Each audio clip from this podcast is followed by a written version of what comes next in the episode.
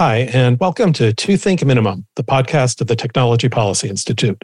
Today is Monday, July 17th, and I'm Scott Wallsten, president of TPI. Today, discussions about AI, and in particular generative AI, seem to be everywhere, with governments thinking about whether and how to regulate it. The EU, in particular, has been aggressive about regulating tech, and it's implementing the Digital Markets Act and the Digital Services Act, which regulate how large platforms behave. And the Parliament recently approved a draft AI Act, which, as its name implies, would regulate artificial intelligence. So, we're going to talk about Europe and tech today, mostly as it has to do with AI. And so, we're thrilled to have with us Peter Brown to educate us. So, Peter is a senior policy advisor at the Strategy and Innovation Unit of the European Parliament. He recently returned to Brussels after serving as a senior advisor on technology policy in the European Parliament's liaison office in Washington, D.C. Prior to working with the European Parliament, he's advised several Fortune 500 companies and many national governments and international organizations on technology strategy and governance in cloud, cyber, Internet of Things, AI, and data. He's been engaged in global standardization policy and IT standards development for more than 25 years. Peter, thanks for being here. You're very welcome. Good to see you again. So, why don't we start off by just tell us about the AI Act? What is it? What does it hope to do? Or what, what does it aim to do? And, and what, what's kind of motivating European legislators? Well, I think the, I mean, we have to remember the sort of context where the European Union is operating in terms of having, unlike, say, the US and other geopolitical areas, has, as part of its treaty, very much a sort of uh, consumer and um, citizen centric approach to legislation. So, whilst there are clearly economic and societal benefits for the uptake of artificial intelligence and other emergent technologies, there are concerns about the implications that AI systems might have for fundamental rights, which are protected under, for example, the European Union's Charter of Fundamental Rights, as well as safety concerns for uses when AI technologies are embedded in products and services. So the general approach for legislating on AI has been what the European Commission in its initial proposal talked about a sort of human centric approach to AI to ensure that Europeans can benefit from new technologies developed according to the EU's values and principles.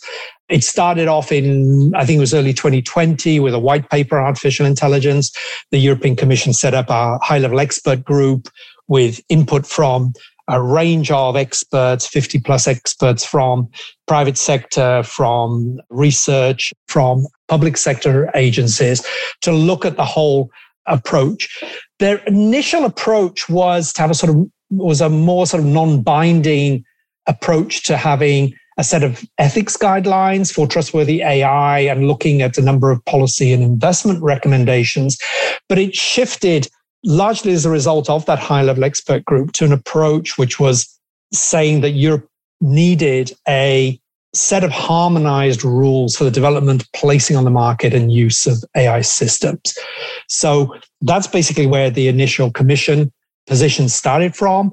And the legislation or the draft legislation as was presented to the parliament covered these sort of very much sort of technology neutral definitions of AI systems, a risk based approach to how AI is deployed, and which lays down different requirements and obligations for the development, placing on the market, and use of AI systems within the EU. When doing this, did they consider how this might affect the the direction that technology develops. I mean, they have this idea that this will push it in a good direction, but we're still so close to the beginning of this, and we don't really know where it's going to be, where it's going to go. Do they approach this in sort of a cost benefit sense, or do they just approach it in a well, these are all the bad things that can happen, so let's make sure they can't? No, I, I understand that, and I think the the European Union has a range of instruments and a range of policy initiatives which go from that more protective approach that you're talking about, where you know you you tend to err on the side of caution, the so-called precautionary principle that governs a lot of consumer protection and data protection and privacy legislation in the European Union.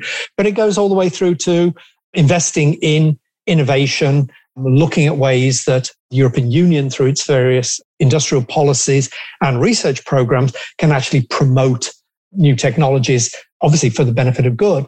so in that sense, I think there is this balance to be struck between what might be seen as a sort of preemptive and rather conservative, cautious approach that maybe typifies a lot of certainly outsiders' views of what the European Union does in terms of various areas of policy, with the recognition that this is not something which is going to go away, that it is emergent, as you say, both AI and range of other technologies.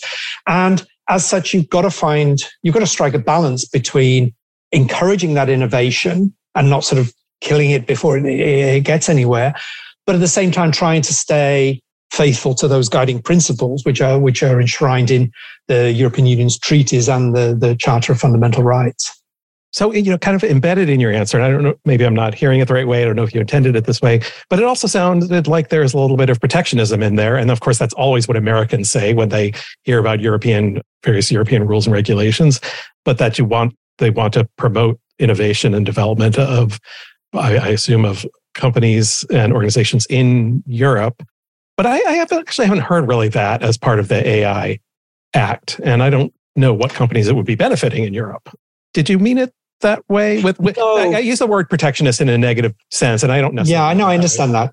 No, I don't think there is that sense that it mm-hmm. is, you know, sort of trying to sort of wall off a European market against, you know, the sort of aggressive American big tech firms or whatever, which is, you know, a bit the sort of the bogeyman that sometimes is, mm-hmm. is that you hear about.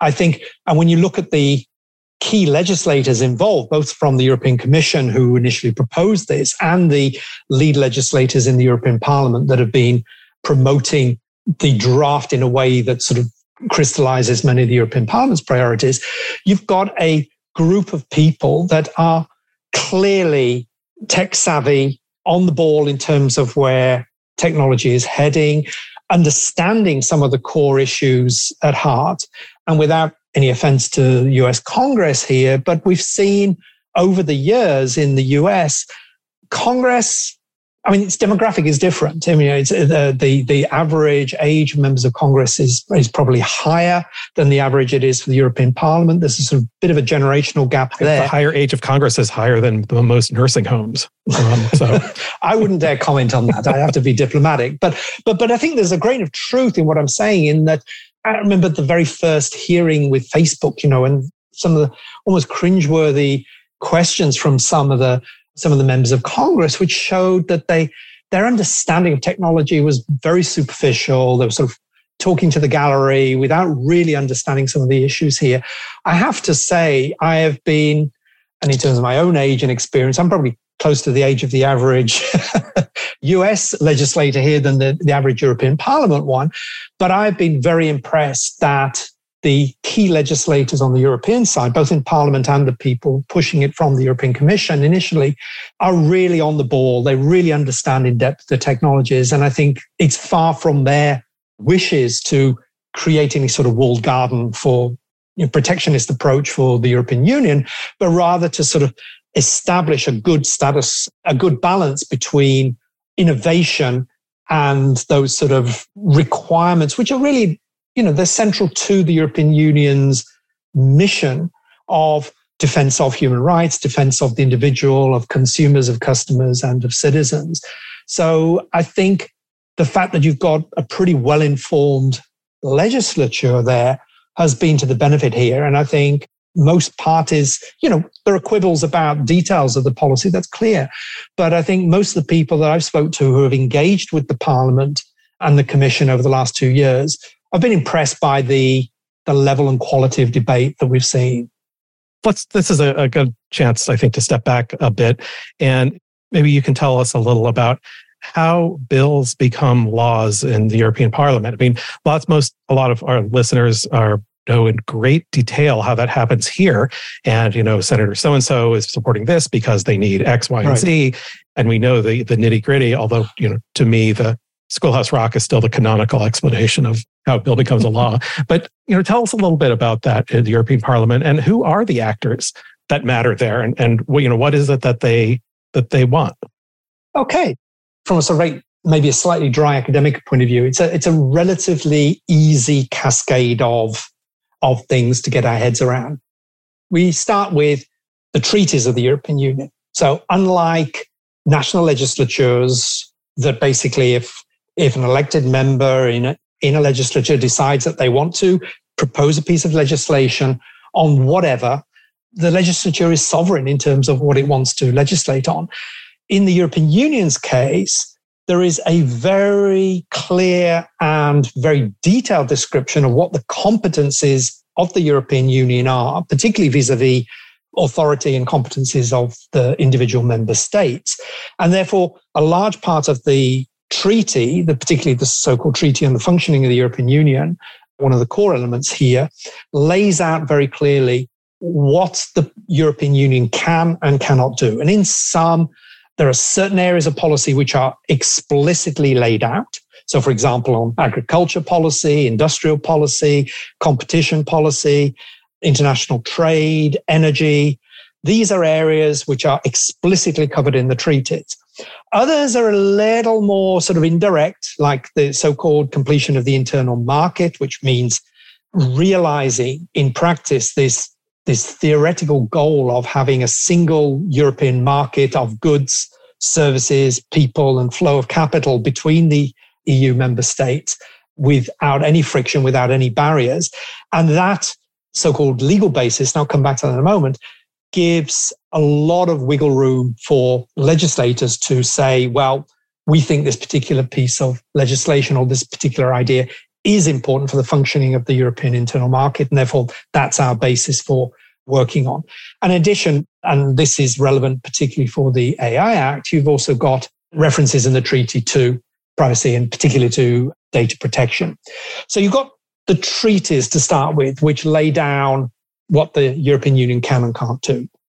Then the actual process starts with the European Commission. Interestingly, and again, in contrast to many national legislatures, the European Parliament as, as a legislature does not have a right of legislative initiative. In other words, anything which is proposed as a future EU law has to be initiated with one or two very minor exceptions, has to be initiated by the European Commission. The European Commission does this in two ways. Firstly, it examines what needs to be done in a particular area, what it thinks should be done, and looks for the basis in the treaties, the so-called legal basis to act and say, okay, we can, we have authority to work in this area and we will propose something. And secondly, what, what, what does that mean in practice? I mean, how does how does that affect the agenda that's proposed and the rules that end up moving through the parliament? Does it mean that I guess who are the people then who set the agenda?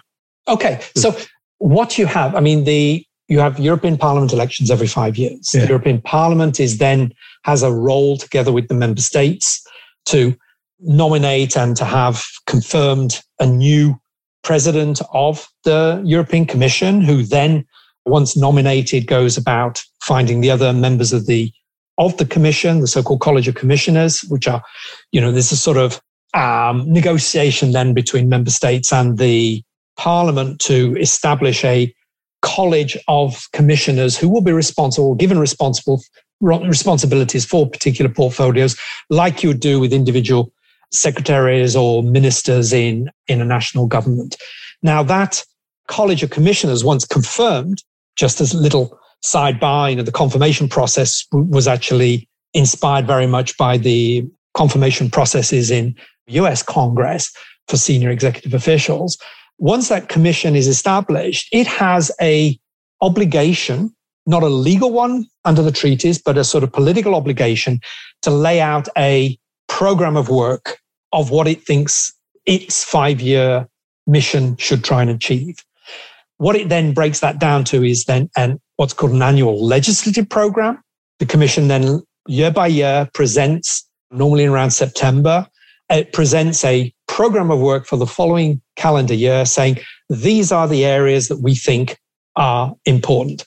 Now, for this current legislature, so 2019 to 2024, the Commission laid down five sort of main pillars of work, one of which was the so called digital agenda for Europe. And under that digital agenda, there's been in each of the annual programs that we've seen coming from the Commission, there have been a whole range of legislative proposals. So that's the sort of, if you like, high level political framework.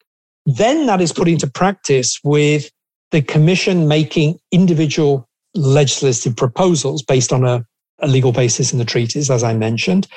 They make a proposal, it comes to the Parliament as the one branch of the legislature and to the European Council, or rather the Council of the European Union, which represents the member states. It's a bit facile to make make a comparison with sort of House of Representatives and Senate, but there are some parallels. Mm-hmm. But basically, the Parliament, together with the Council, has to take the initial proposal from the Commission and agree with each other, the Council and Parliament, on a position. And they each, on their own side, make amendments, propose uh, changes to the Commission proposal. They then go into like the equivalent of a conference committee in, in Congress to negotiate and come up with the final final text. And once that process has been finished, then the draft legislation, which initiated maybe you know up to a year or longer before from the commission, then gets to the point of being signed off as uh, law, with often a specific date for entry into force of the of the law, and as in many of the tech areas, dates or deadlines by which certain provisions of the law have to be enacted. So, who are the for the AI Act? Who are the sort of the, the key people you know sponsoring it, involved in it, pushing it? I mean, here, if a bill is if it's from Elizabeth Warren, people will think one thing. If it's from Ted Cruz, people will think another thing. Sure. What's the analog here for the AI Act? There isn't a comfortable and easy analogy to make for two reasons.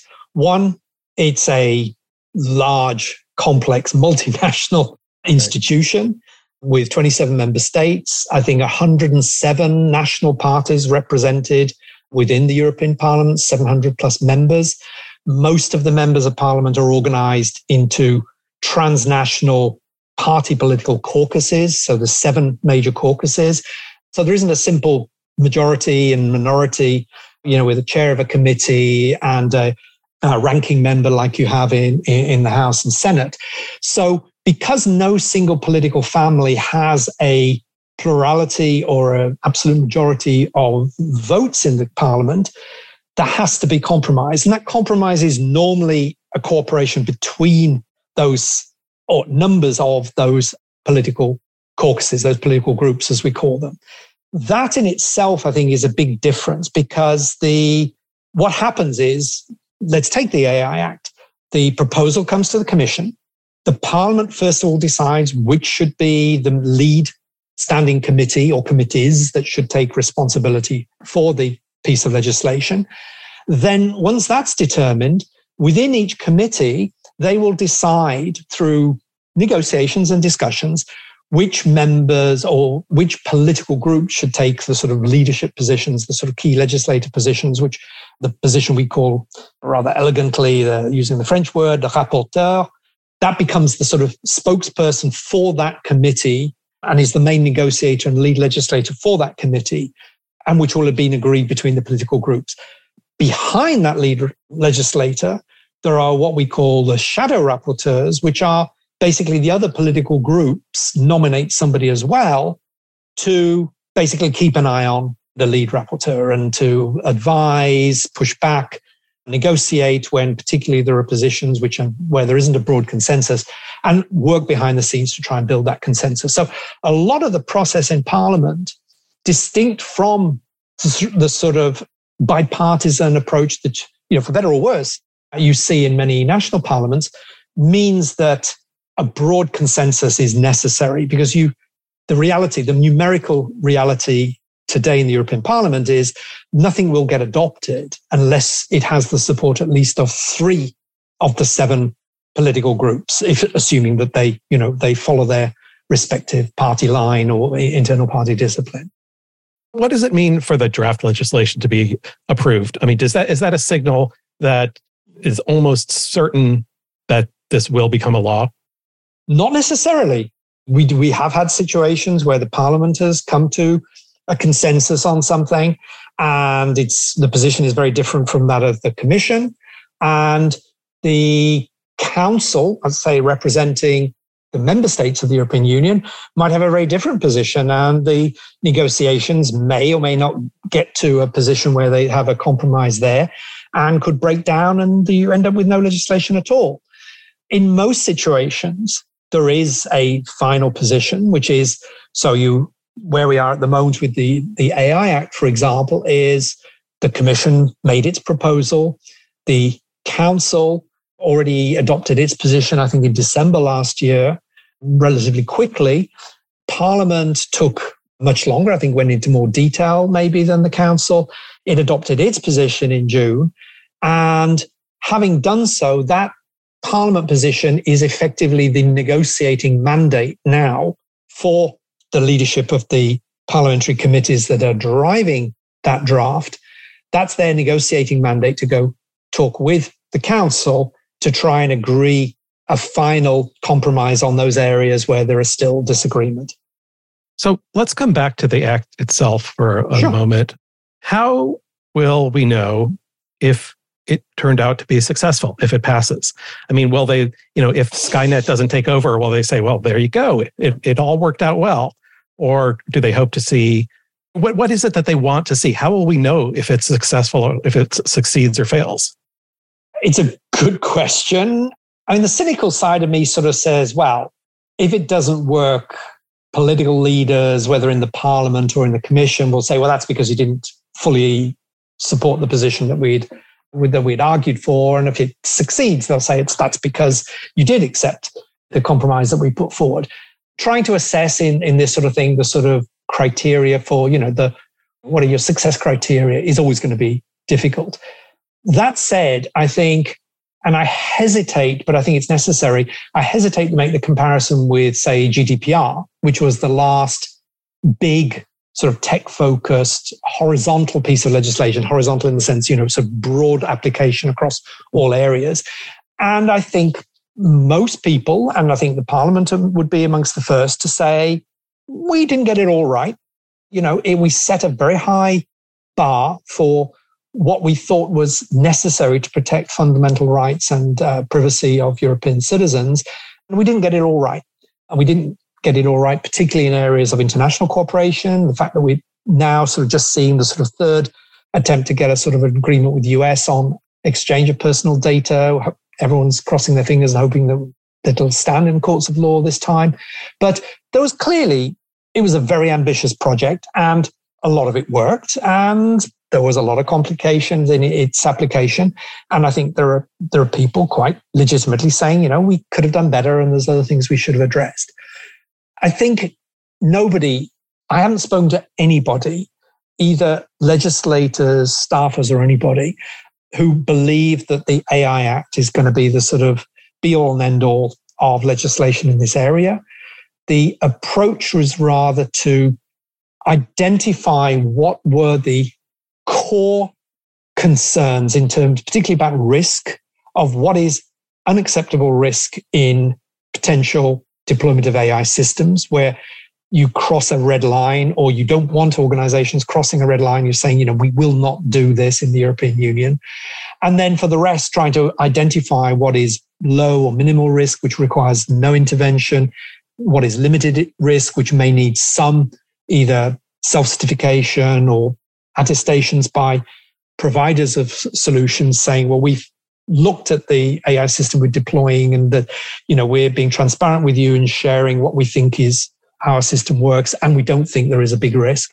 Of course, the big focus is on the regulated high risk AI systems where there are much more clear approaches in terms of what needs to be done. And I think it's precisely in that area where, in terms of identifying not just success criteria, but identifying whether it's been successful or not, I think will be not easy to, to, to judge, but can be assessed because everything falling within that high risk category is going to be subject to a series of conformance criteria and proofs by the producers of the AI systems that they are in conformity with the pro- with, with the provisions.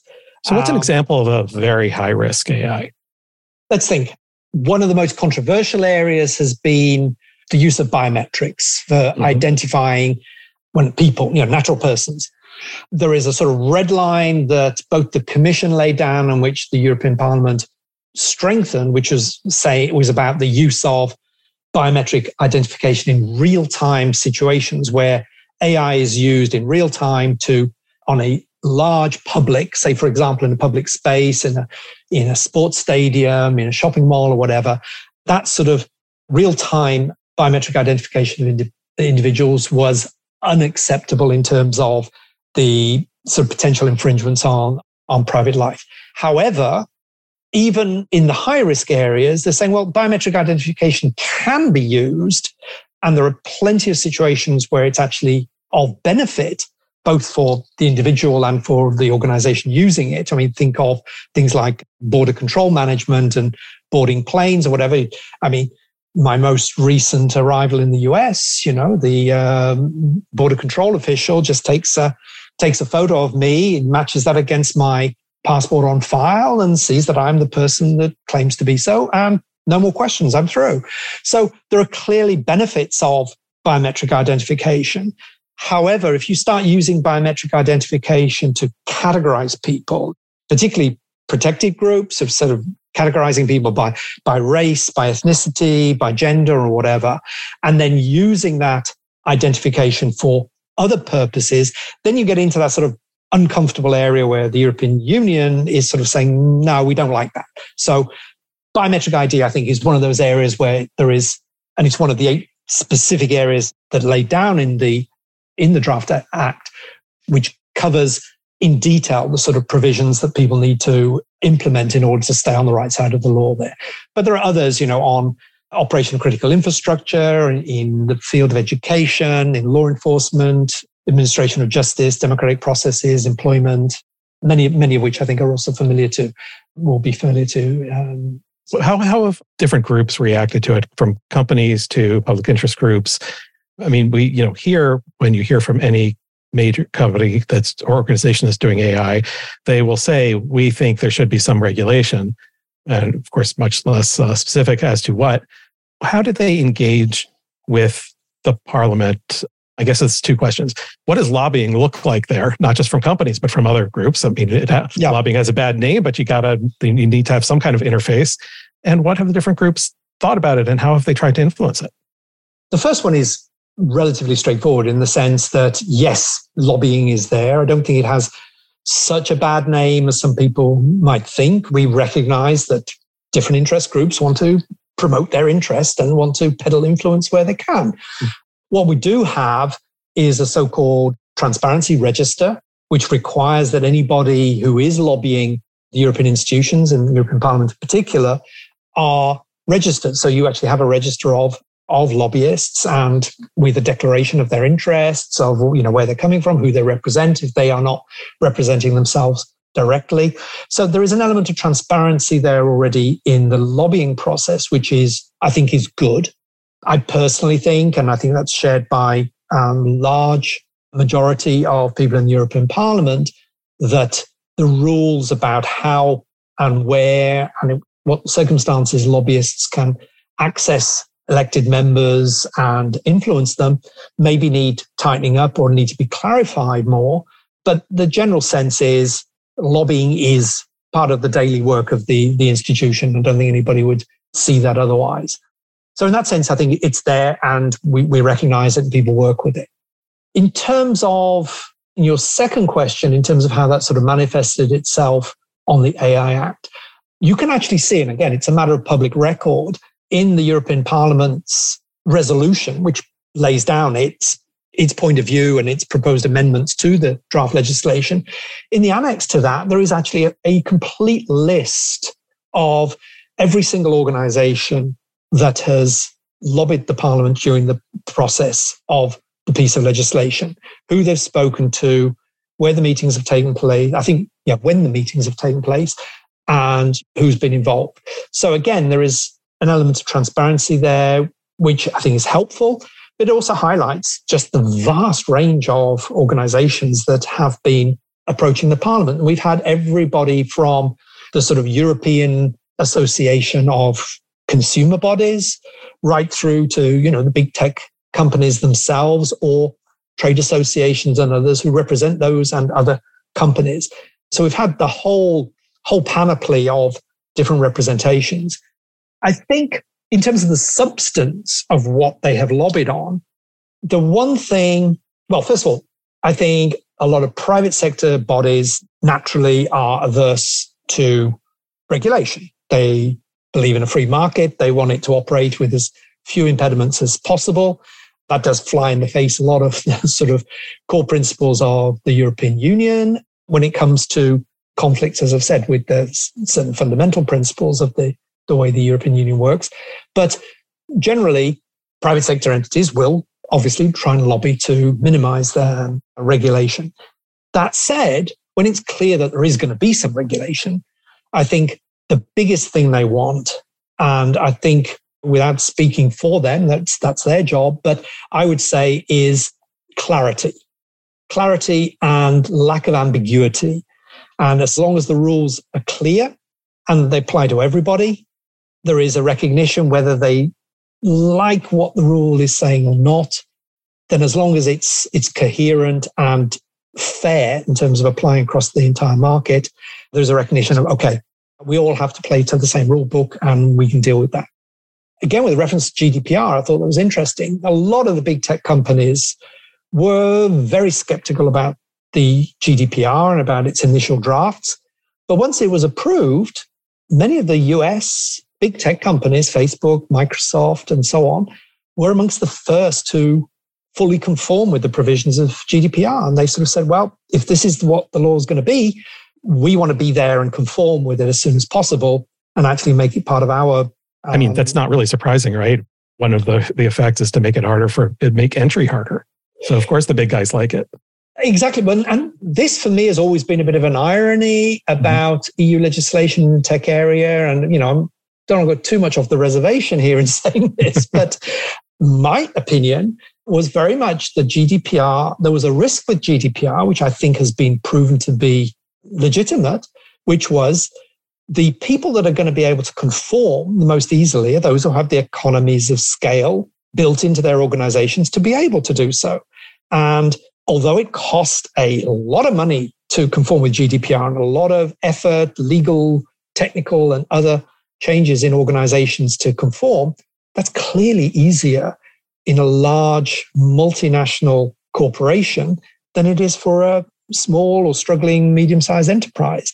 And I think, again, without speaking out of line, my biggest concern for the AI Act, as is with a number of other the policy areas in, in tech, is there may be, and I'm not saying this is the case because it, it clearly isn't in many areas, but if it is the case that one of your objectives is to try to sort of rein in the, the, the, sort of overbearing power of large of big tech and the big tech companies you have to be careful in how you go about that because you could end up just hurting your domestic or other small businesses that want to try and get a foot in the foot in the market because they just don't have the wherewithal to do the assessments, the conformity, the certification regimes that are laid down by these various pieces of legislation. So, to push you a little further into the danger zone in terms of keeping your employment, and I'll just be very I'll be very blunt and recognize that this is actually a nuanced question. But, you know, a lot of people will look at this and say, okay, Europe keeps passing these rules on the digital economy. And uh, you know what? There are no big European tech companies with a very small number of exceptions. Tech innovation does not come from Europe anymore. Why does the part, European Parliament look at this landscape and think, you know what we need? We need more of what we've done that didn't work. Well, first of all, I'd push. not, not that I'm putting setting this up in any biased sort of way, of course. But. No, but I'm, first of all, I'd push back on what you say. Yeah, yeah, please. I think Siemens, SAP, Nokia, and plenty of other yeah, Ericsson and other corporations in in the US would disagree with you. Mm-hmm. Uh, in the Europe would would disagree with you that there isn't a European tech market.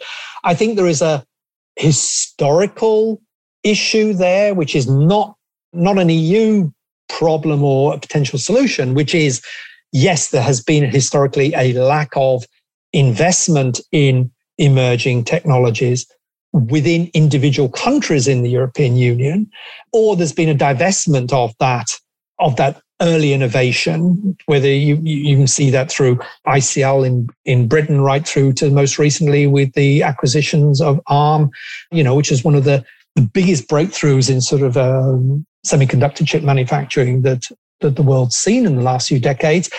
We just, Europe or its individual member states didn't see as a strategic priority to hold on to some of those. And I think part of the problem we have, and that is, and this issue is recognized in the European Union, which is we don't have the economies of scale in the sense of we have 27 member states, each with their own agenda, each with their own priorities, each with their own investment ideas and R&D programs. And what the European Union can provide on top of that is relatively modest compared with what the individual member states could do or the member states together can provide. So, yeah, there's a sort of recognition. There is a bit of catching up. I don't think anybody really believes that the way to do to encourage European tech is by you know beating US or other big tech over the head and hoping they just get the hell out of the European market. I don't think anybody seriously believes. Right. Yeah, there are probably a few.